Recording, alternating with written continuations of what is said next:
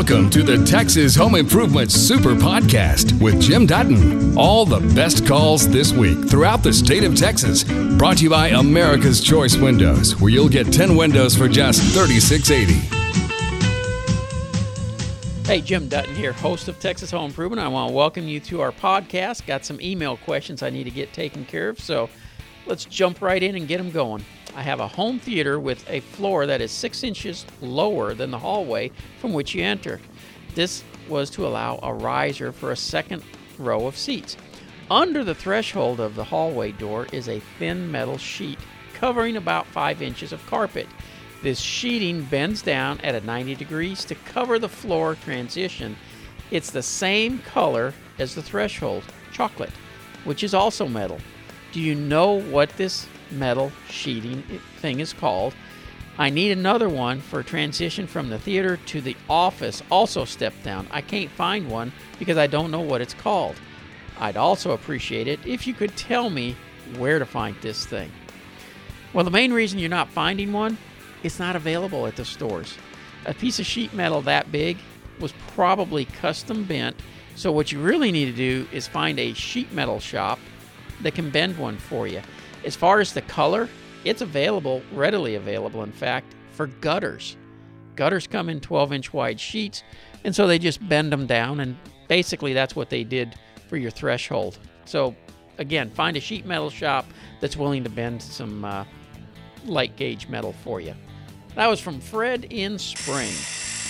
All right, next question came in. Our house was built in 2001 it has gable vents on the south and north side. It also has three whirlybirds on the west side. For quite a few years, the gable vents were fine. About two years ago, the gable vents started leaking when the rain and wind would come from certain directions.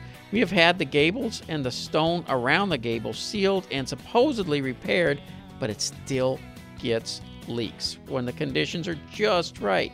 I'm thinking about having the gables sealed up the house has a porch all the way around it. The soffits above the porch are vinyl, but are not vented. I'm thinking about adding solar vents. I would greatly appreciate your thoughts on what the best way to proceed on this. I love your show and listen all the time.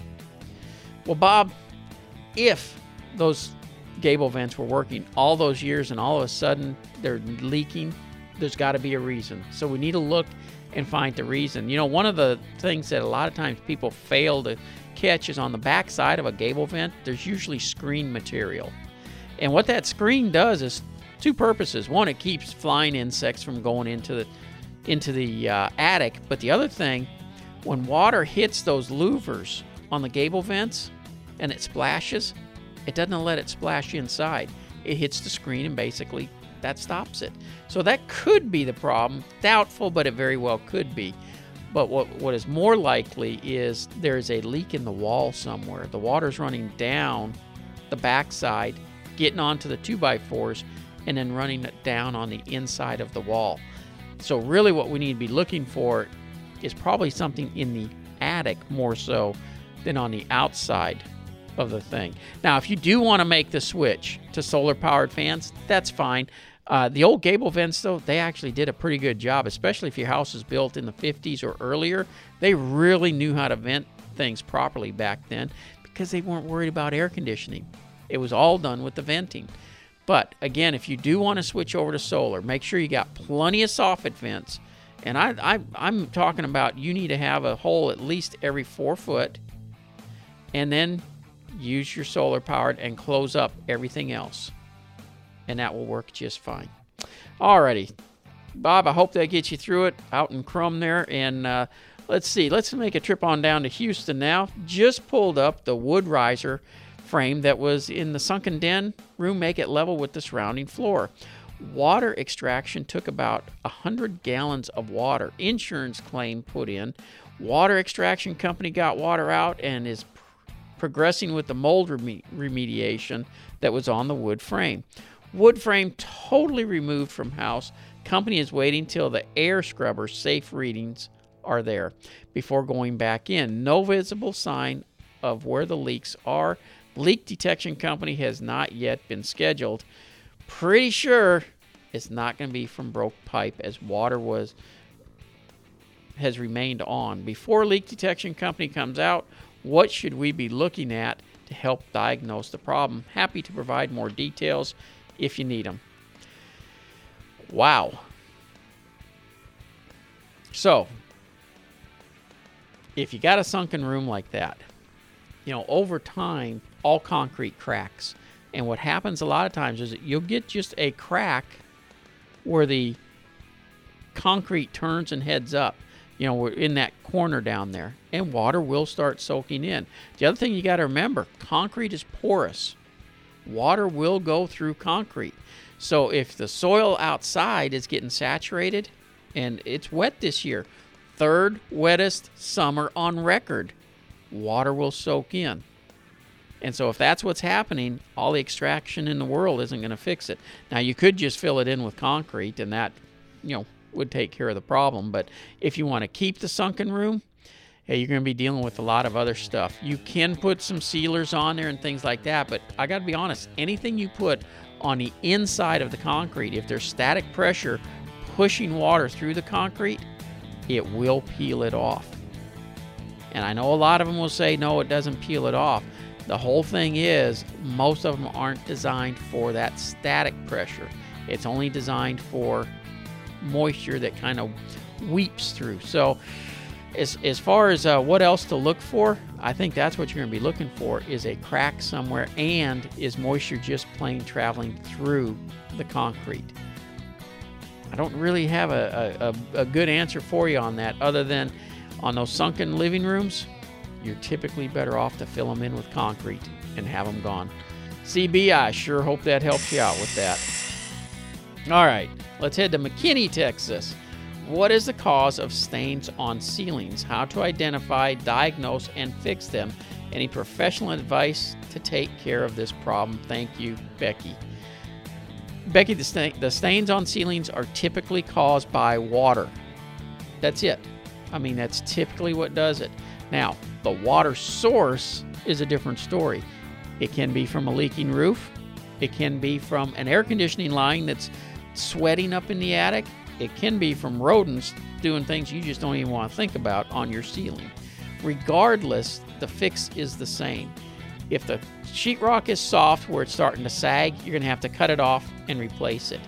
If all it is is stained, get the water problem taken care of, put a pigmented shellac on there. Now, Zinsser is a product that I like to use. Uh, you just paint it on there, it seals it up so the stain doesn't come through again, and then you can repaint the ceiling. If it messed up the texture and stuff, you obviously will have to take care of that as well. But usually, if it's just got a wet spot and you take care of the moisture problem early enough, all you got to do is seal it, paint it, and you're good to go. Sure hope that helps you out on that. Okay, let's talk a little air conditioning in Plano, Texas. Hey Jim, I had my upstairs AC replaced last October by Total Air and Heat in Plano. It is currently covered by a one year parts and labor warranty. The kids have been married and gone for many years, so the only time we even turn the AC on is when we have house guests. The first time was in July and the outside temperature was over 100 degrees. We set the thermostat at 72 degrees and the system ran nonstop, but never got to the temperature down to 72. It got down to about 75 fairly quickly, but then stayed there for most of the day.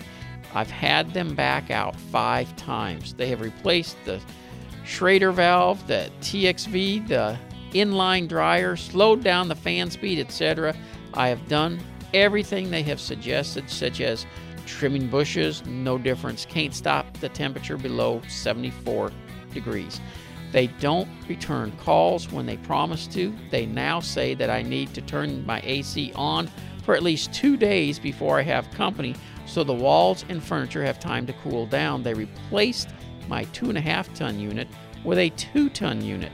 Manual J showed that 1.1 was the right size for a 600 square foot area. My one year warranty runs out in two months, and now that the outside temps are cooling down, I'm kind of stuck.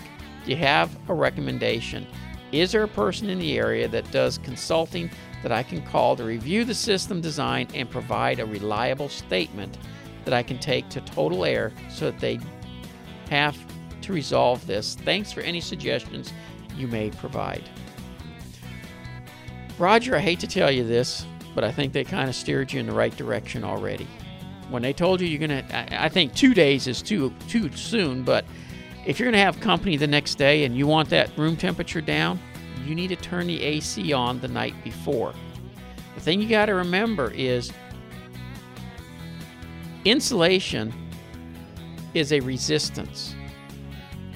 And if you're not running the AC unit, the insulation is going to heat up and it's going to take hours and hours for the AC system to cool that insulation back down.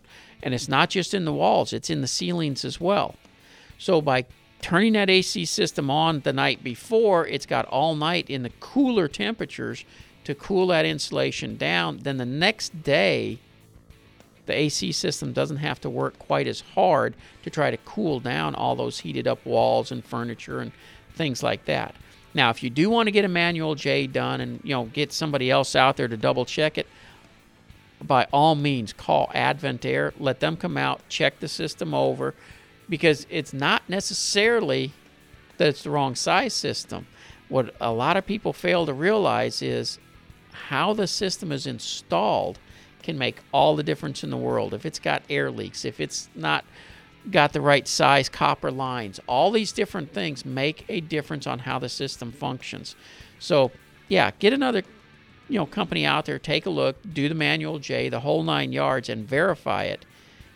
But I got to be honest, I think Total Air already kind of stirred you in the right direction.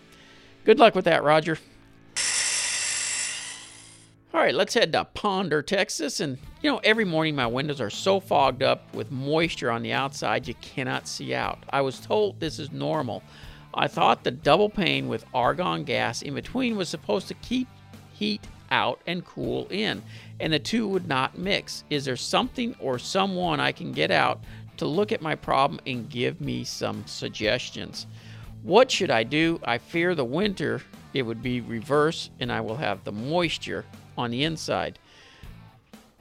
Well, Larry, I guess the first question I have are these brand new windows or is this something that's been going on? You know, if it's brand new windows, I'm questioning the efficiency of those windows because that is, like you said, exactly what the argon gas is supposed to do.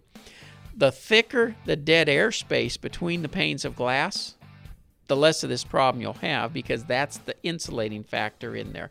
So you can have somebody out there to take a look at it. And is it going to reverse in the winter months? It, usually not. Uh, usually, this is a bigger problem in the summer months. Uh, and the reason for that, your air inside the house is usually extremely dry when you're running a heater. And so it keeps the moisture from building up on those windows. So I don't think you'll have a huge problem with that. But yes, if the windows are less efficient, they're going to sweat on the outside. The more efficient the window, the less sweating on the outside you're going to have. And of course, temperature differences can have some factor in this as well. In other words, if you like to keep it at 68 degrees in the house at night, it's going to sweat a little bit in the morning. Good luck with that, Larry. And uh, let's see here. One more that we're going to do in North Richland Hills. I have a few questions for you. I recently purchased a home and I'm looking at putting in floors. Went up to Floor and Decor and picked out a wood like vinyl called NuCore. This product doesn't require a moisture pad underneath it. My question is do you think it would be better to use the pad or not? Also, the inspector for the house found that he couldn't trip the GFI outlets. Should I replace the outlets or hire an electrician to fix the problem? By the way, the house was built in 2000. Well, let's start with the floor. You know, one of the things that that pad does underneath the floors is stop moisture, but the other thing it does is sound deadening. Uh, and the different pads do different or, or, do a better job of that. So if you don't like the hollow sound of walking on some of the uh, laminate floors and such, I would recommend that you take a look at putting the pad underneath. They got one that is just totally dead, makes it really sound like you're walking on a hard surface. So that's a great way to, to look at it. In fact, if you go into Floor and Decor, they've got some displays set up with a golf ball that you can drop on the different types of floors with that pad underneath it so you can hear the difference. As far as that GFI, replace it. Uh, obviously, something has you know shorted out on the GFI where it's not tripping properly. That truly concerns me a little bit because normally, if a GFI is going to fail, it's going to trip and fail, not fail in the locked on position. I mean, that's the whole purpose of a GFI if there's a short to trip. So I do have a little concern over that. I would try replacing the receptacle first. If that doesn't fix the problem, don't even mess with it any further. Get an electrician out there to check the lines. Good luck with that, Matt, and I hope you uh, enjoy that home.